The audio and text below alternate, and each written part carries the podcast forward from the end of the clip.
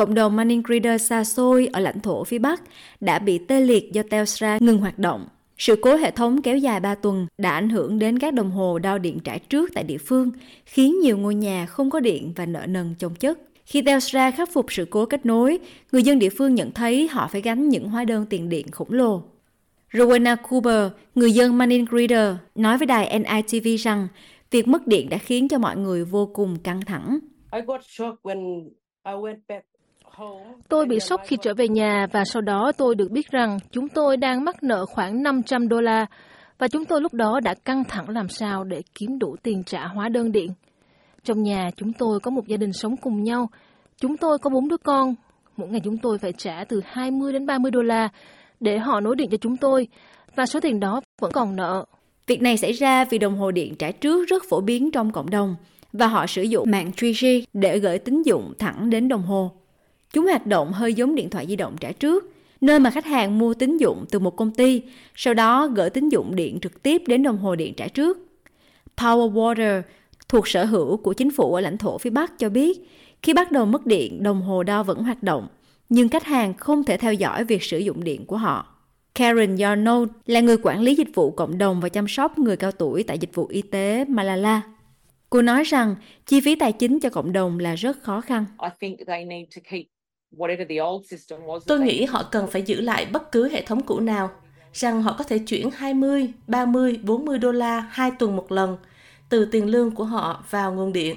Nhưng hiện tại họ đang có những khoản nợ khổng lồ này. Điều này rất căng thẳng đối với khách hàng và các thành viên cộng đồng có những khoản nợ này. Làm thế nào họ có thể trả hết? Nếu mọi người có thể thấy một cộng đồng ở vùng sâu vùng xa sẽ như thế nào, thì mọi người sẽ hiểu. Ở đây có hai cửa hàng, thức ăn thì đắt, thiết bị cũng đắt đỏ nếu bạn muốn mua một chiếc tủ lạnh. Nhiều người không có tủ lạnh trong nhà vì mua một cái quá đắt. Có những lo ngại đối với khách hàng lớn tuổi và khuyết tật, những người có thể phải sống trong tình trạng không có điện trong khi nỗ lực phải trả nợ.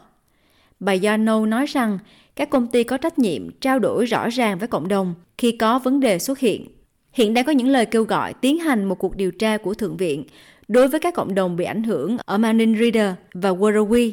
Thị trưởng hội đồng khu vực Tây Arnhem, Matthew Ryan, muốn thấy nhiều nỗ lực hơn nữa để giúp đỡ các cộng đồng ở vùng sâu, vùng xa, phụ thuộc nhiều vào việc duy trì kết nối.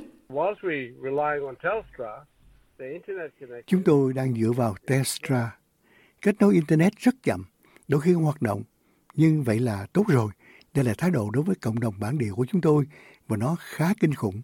Chính quyền lãnh thổ phía Bắc biết về những bất lợi mà chúng tôi đã trải qua trong mùa mưa và mùa khô.